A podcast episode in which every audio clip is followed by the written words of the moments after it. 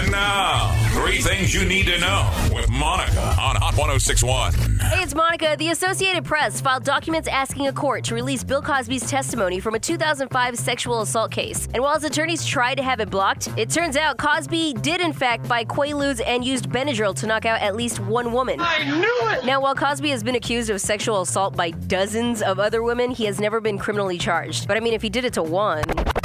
Seahawks quarterback Russell Wilson has revealed that he and Ciara won't be sleeping together until they are married. He says she's a 15 out of a 10, so he needs y'all to pray for them because it's getting more difficult. He also added, If you can really love somebody without that, then you can really love somebody.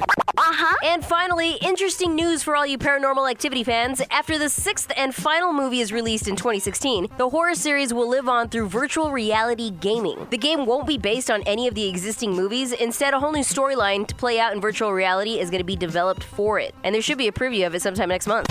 I'm Monica. Get those stories and more on my blog at hot1061.com.